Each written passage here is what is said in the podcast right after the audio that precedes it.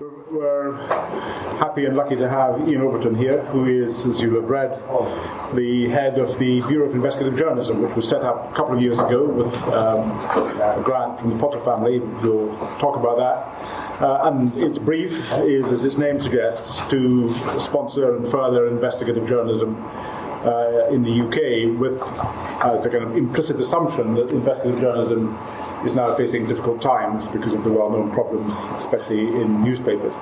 It's somewhat akin to the somewhat larger institution in the US called ProPublica, and it's had a number of the Bureau has had a number of pieces to its credit, including one that Ian will talk about recently, and we'll talk about others. In my own newspaper, the FT, there was a very good piece published on the European Union, and the work is continuing. Ian was a broadcast journalist for the BBC and ITN before the Bureau, so over to you, Ian, about 40 minutes, and then we'll have discussion and questions until about 3:30. Thank you very much. I was slightly struggling for a title for this, so I completely stole from Walter Benjamin's essay on art in an age of mechanical reproduction. I work for and run the Bureau of Investigative Journalism. As John said, we've been set up to bolster the state of investigative journalism in the UK with an initial investment of £2 million. Although I have strict editorial independence, that money has no influence whatsoever on the decisions and the stories we do.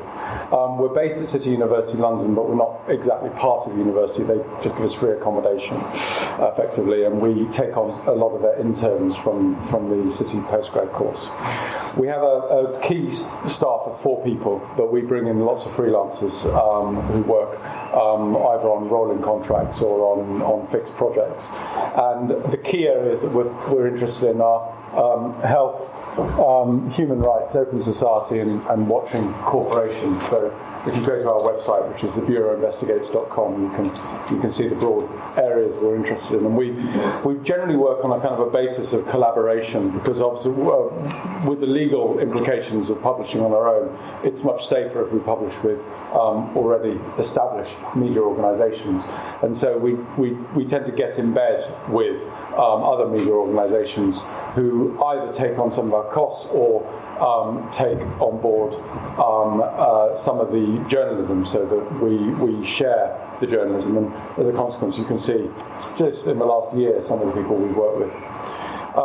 The thesis of what I wanted to talk about today is I believe that the impact of investigative journalism over time has lessened from, if you sort of take the 1960s and 70s as a high benchmark of quality investigative journalism, I think that the impact on the power basis of the state has, not just in the UK, but over a number of, in the US as well, especially, but throughout Europe, has lessened. And I think the reasons for this include changes in the media landscape, financial constraints, and what I'm going to dwell on a little bit today is the growth in public cynicism and try to approach that. I think news organisations, however, shouldn't be too despondent about this. I have a deep belief that actually in an age of digital reproduction, which I'll go on to explain, investment in stories, that's both getting the story and getting it out, is worth the effort. So what is an age of digital reproduction? Well, as you can see, we live, I mean, as I'm teaching you all, I'm sure, to psychics, but we live in an age where really it's all a battle for the eyeballs, as they say in the broadcast industry. iPods, blogging, Facebook, 24-hour news channels, cinemas, computer games, multi-TV.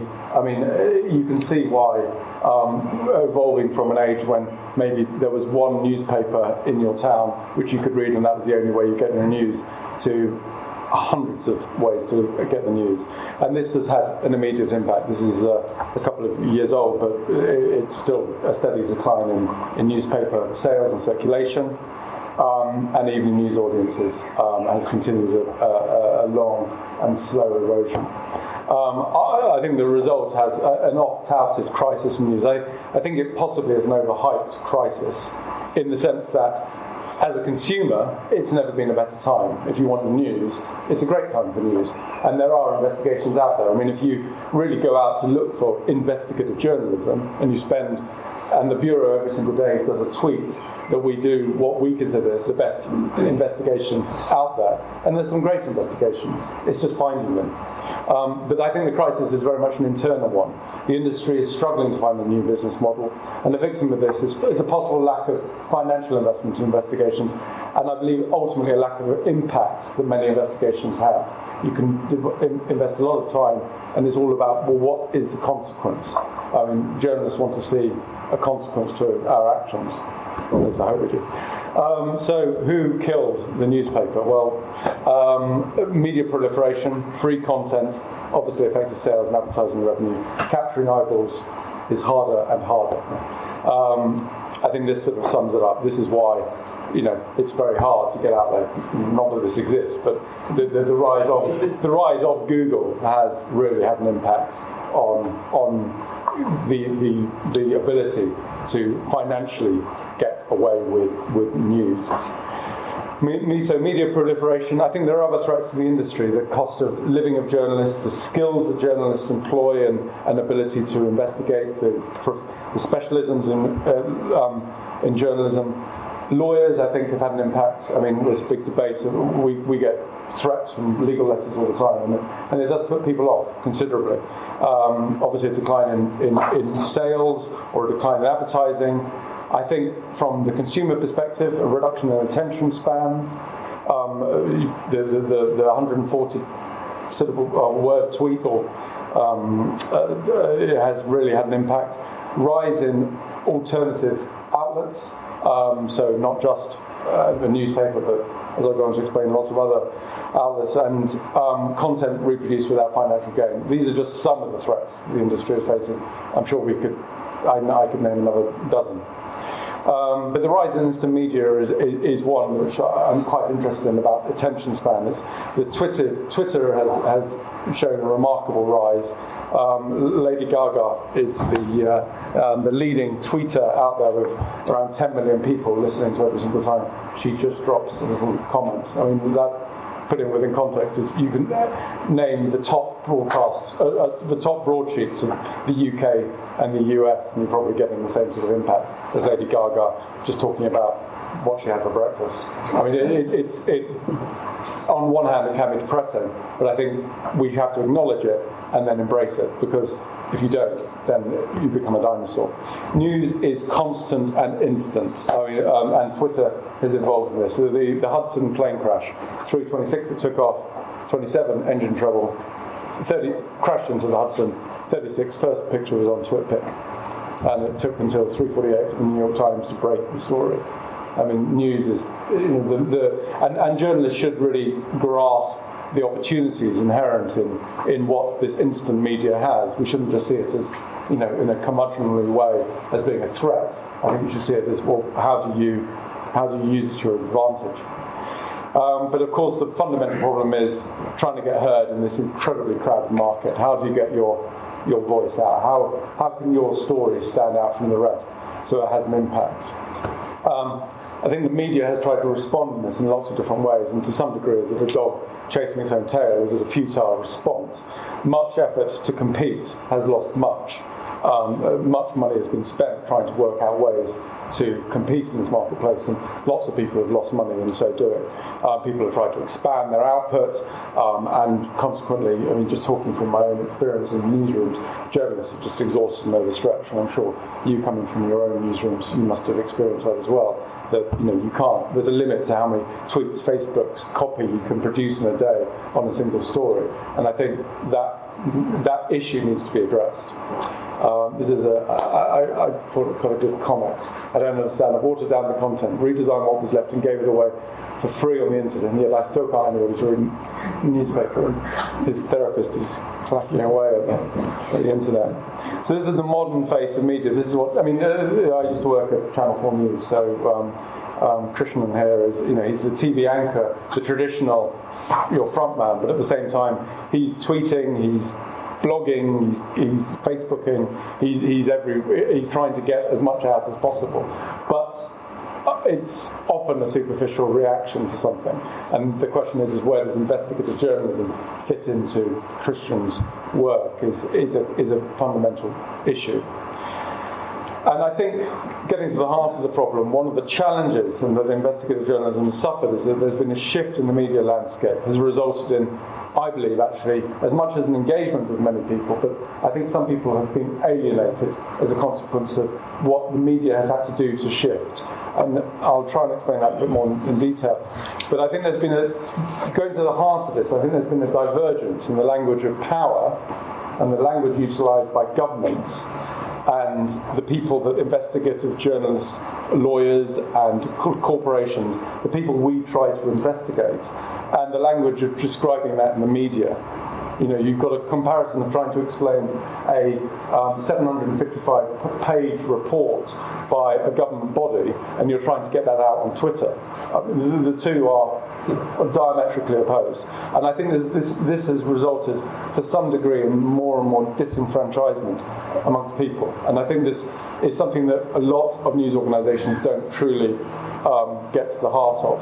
And in the sort of, this is the news diamond, and I've taken this from an online journalism blog, but I think it really comes to, there's a kind of a, at the very top, you've got the speed, you've got the Twitter alert, something that's really happened, it's an instant issue, and then in the middle is what investigative journalism is. Depth is expanded, it takes a long period of time, and Paul Bradshaw explains this in that then beyond that you have interactivity, people writing about the investigation further down the chain, people being able to interact with the each other on a website, saying on BBC News or something, being able to say I don't agree with this or this is rubbish, and that is a very useful tool.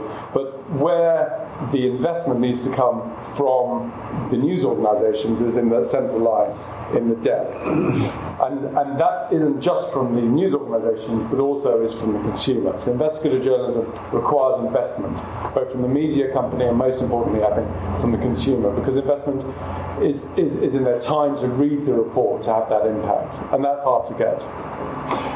So how can you engage with the audience? So I think this is particularly hard. The media explosion, in my opinion, has caused confusion, to some degree boredom, cynicism, and apathy. I think that there's a danger that there's too much information out there for some people, and that important stories are smothered by less important stories, and there isn't a prioritisation of what is important and what is not.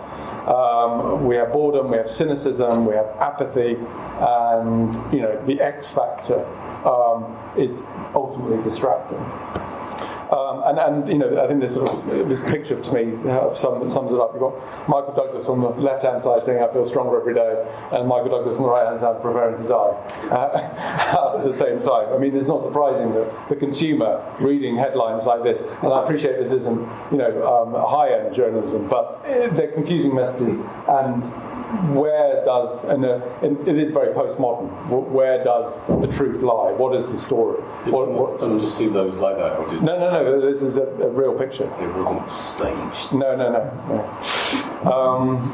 The divergence of language, I think, though, comes to the heart of this. In my opinion, that investigative journalism has to be about the analysis of power. But I believe that over time there's been a widening gap between the language of power and the language of the mass market, or the language of approaching the mass market. And I think this divergence has made the job of investigative journalism harder and harder, trying to get people engaged in complicated, serious, potentially even slightly dull and worthy issues, but nonetheless issues that ultimately, if you don't address them at the beginning, they end up destroying a landscape or destroying a people or starting a war. I think the language of power has shifted over time, and the language of the media has chased the mass market.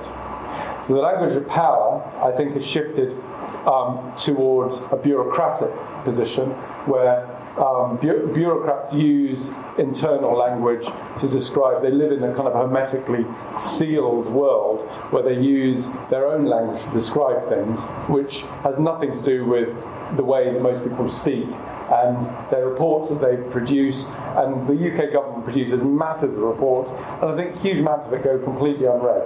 I did an investigation into how many articles were translated into different languages by the British government, and we found that something in the region of 70% of translated articles were never read by the public.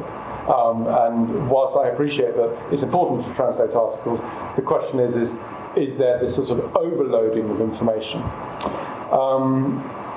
Should we do questions at the end? Or, the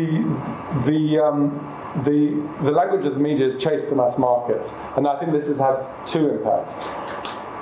There's a certain, and I found working with young journalists, an ability, it's had maybe a failure, or I say ability, or a lack of ability of new journalists to engage with the language of power.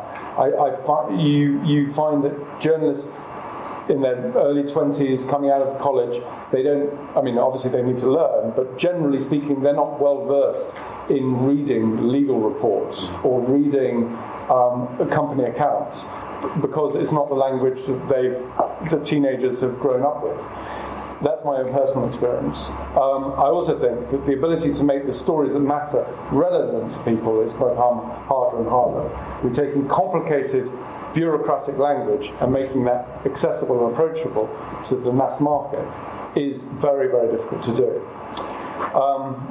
Now, in terms of the shift in the language of power from governments, I think there's been a movement from the public to the private sphere.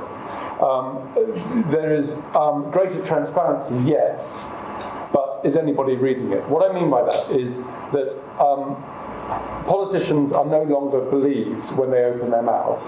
I don't think they were ever truly believed, but I think there's been an erosion in the credibility of politicians.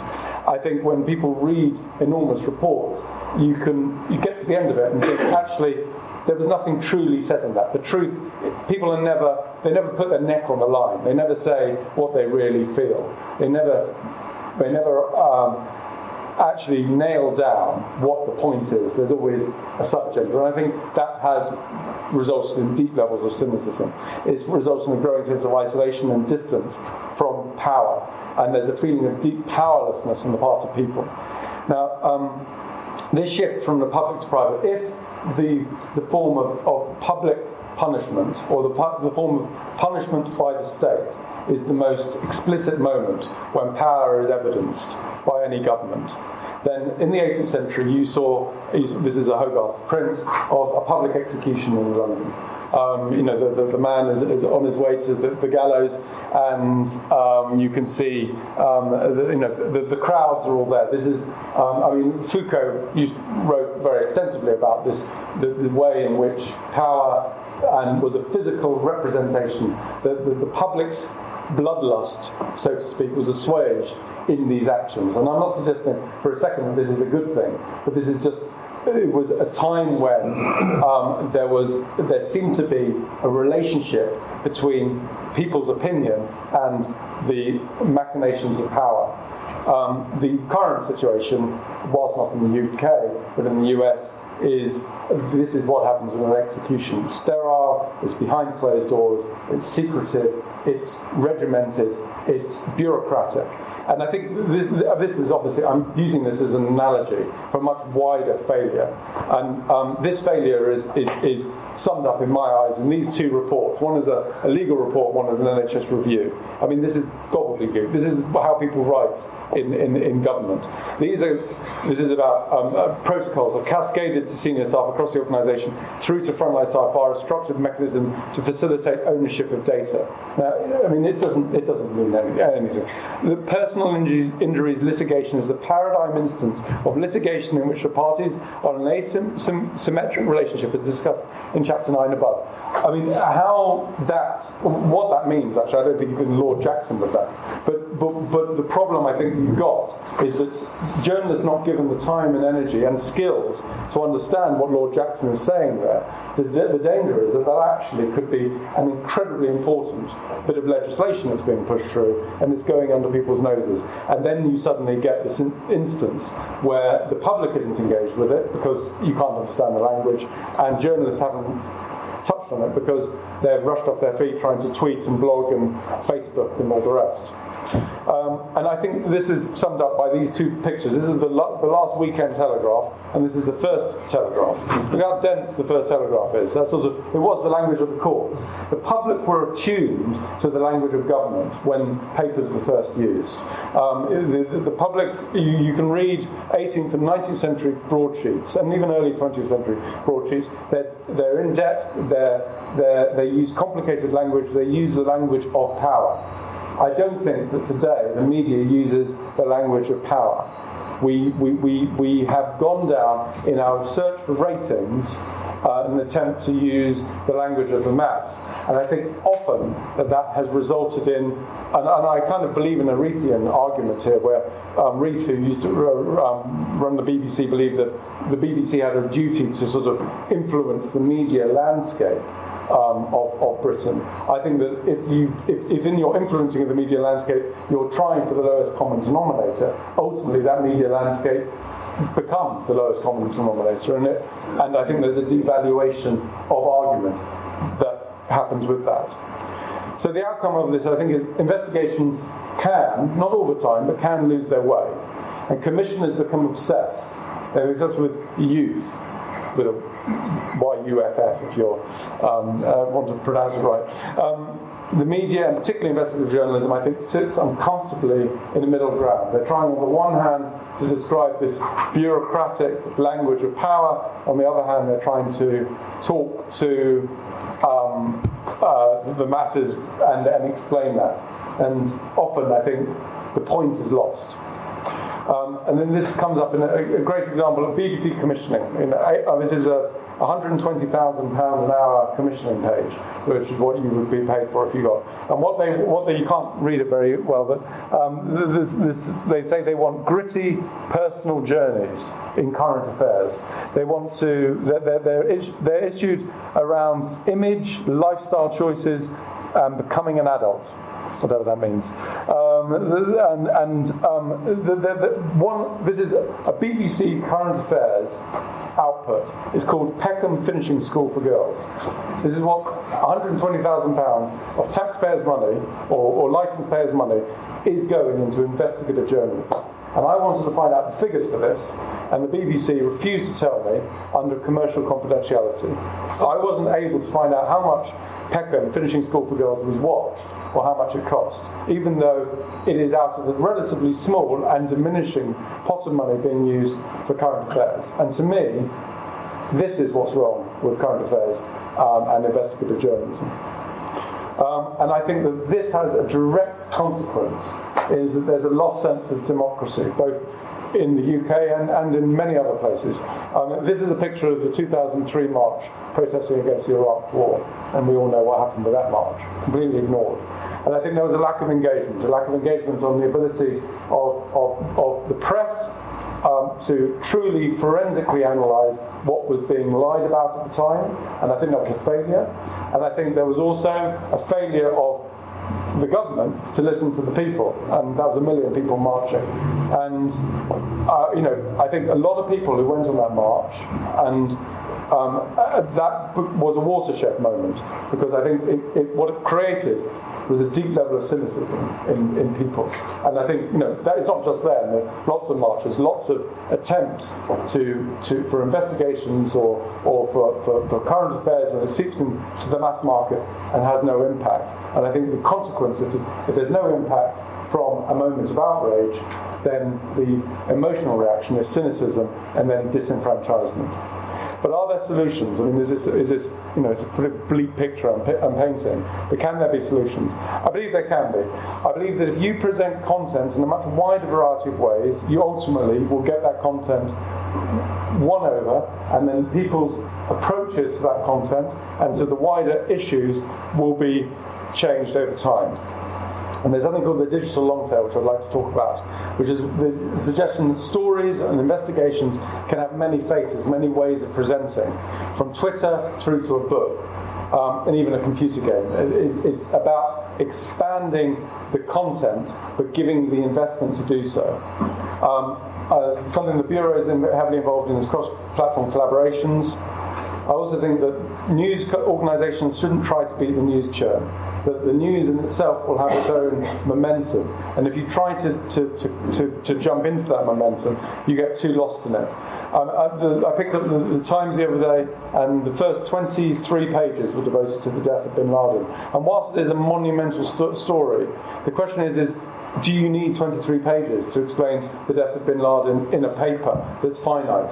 Should there have been 12 pages of bin Laden and actually 10 pages of other news, which, because once you ascertain bin Laden's death, and then if there was extra information, then you could have been pushed towards a website, and that's where you get the depth. In that, I think people, they turn off when you give them too much information, unless you can lead them through the process. And it's about storytelling. It's about saying, look, if you're interested in this, why don't you get interested in this and this and this? And ultimately, I think the Cabinet's expensive story is a great example of that. I think it did engage the public, and there was an outcome, and it is proof that investigation can have an impact. And the way that was done was through a huge variety of Facebook and media and Twitter and television and a constant campaign by the Daily Telegraph. But it was also because I think they enabled the population at large to get engaged with the story through blog forums and chats and everything else. And I think that just in many ways, when people say to me investigative journalism is dead, I don't think it is dead. I think it's got challenges, but I think the Telegraph, despite being slapped over their wrist for their fishing trip recently, has done the media proud with that investigation. The digital long tail is the area which, this is a US phrase that shows that, generally speaking, that this is the lifeblood of a story. On the popularity of the number of hits or readerships or whatever it has is on the left, and then the products or the impact that has goes on the bottom. So a story comes out initially, 10 million people hear about it. But of those 10 million, you may get 10,000 who may go into the yellow space, actually going onto the website to read about it in detail.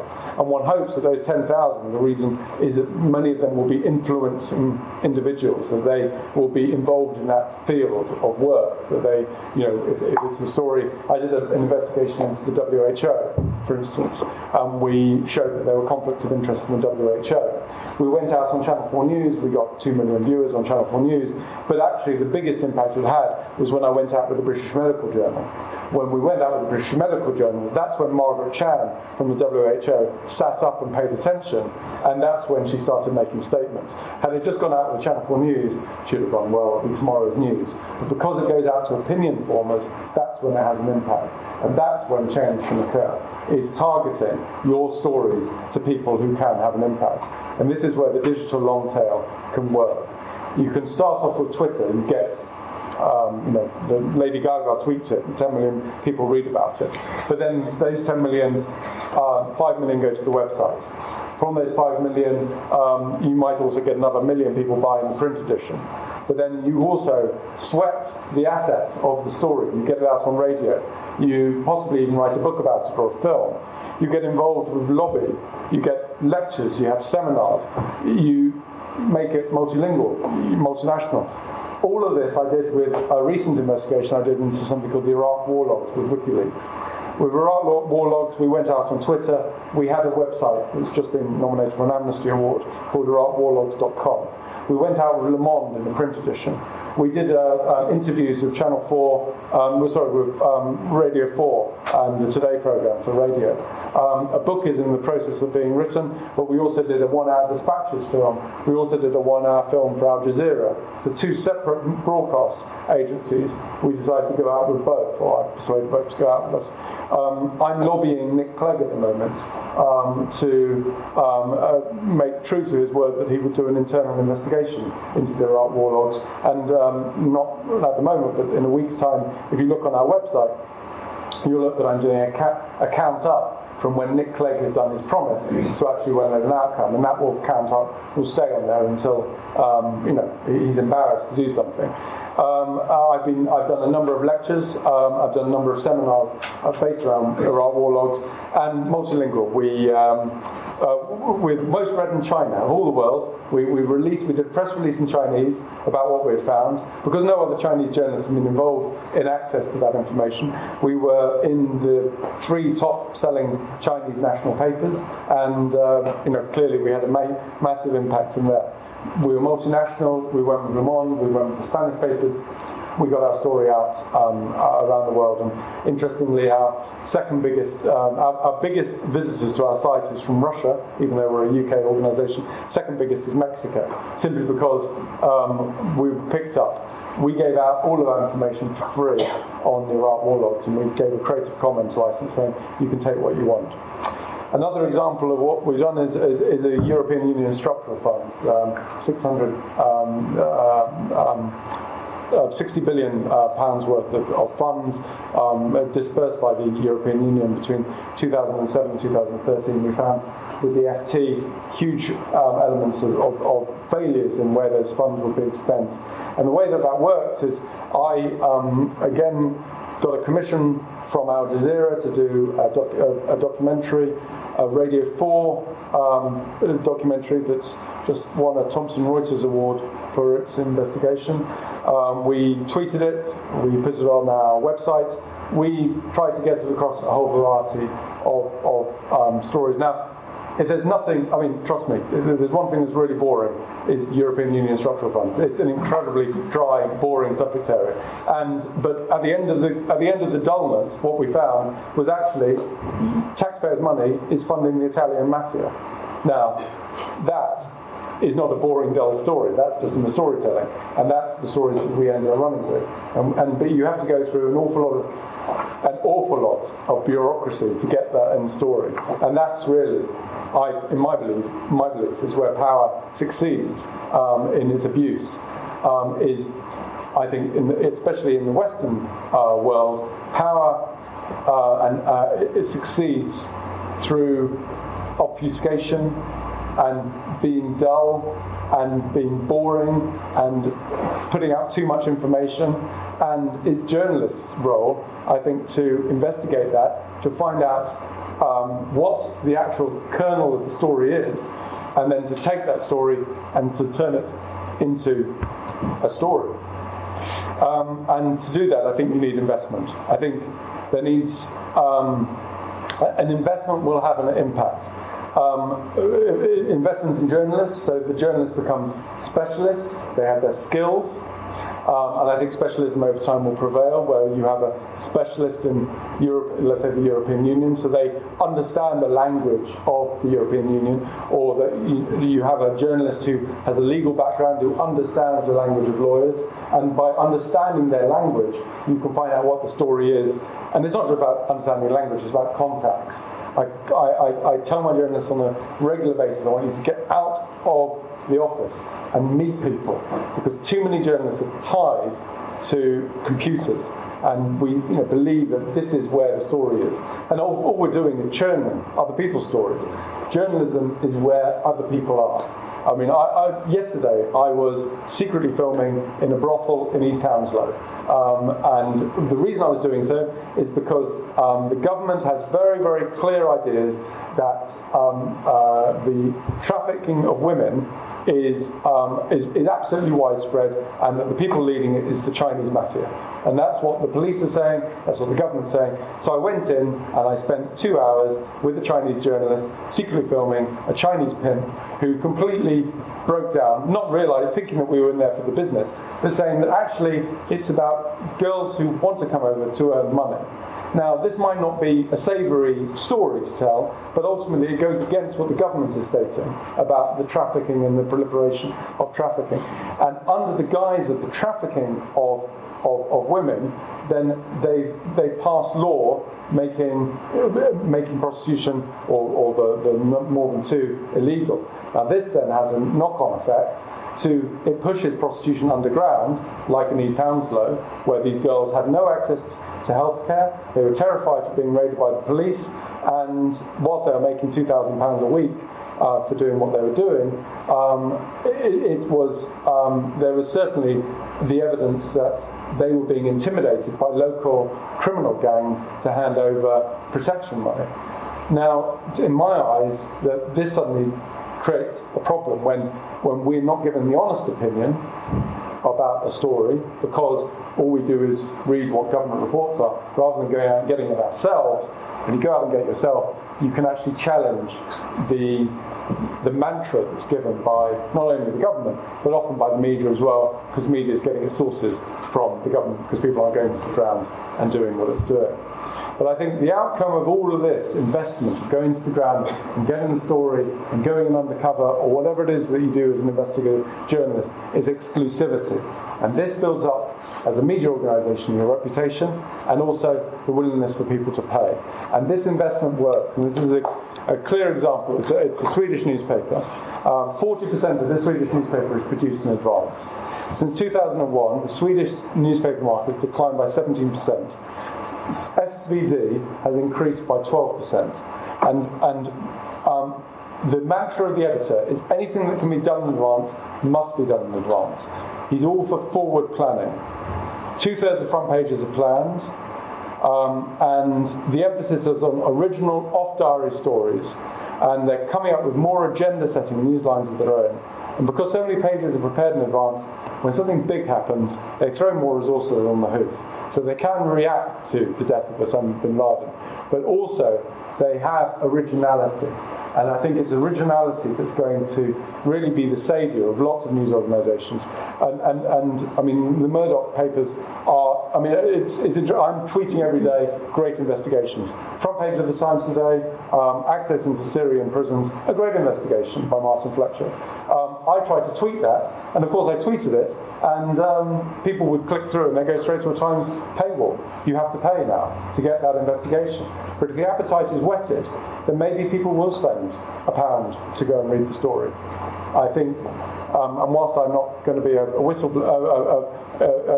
blowing the trumpet for the Murdoch empire, I think paywalls are going to be a very interesting thing. And it's interesting, the Financial Times are currently offering £90,000 a year for a lead investigative editor, somebody to actually run special investigations. That's me.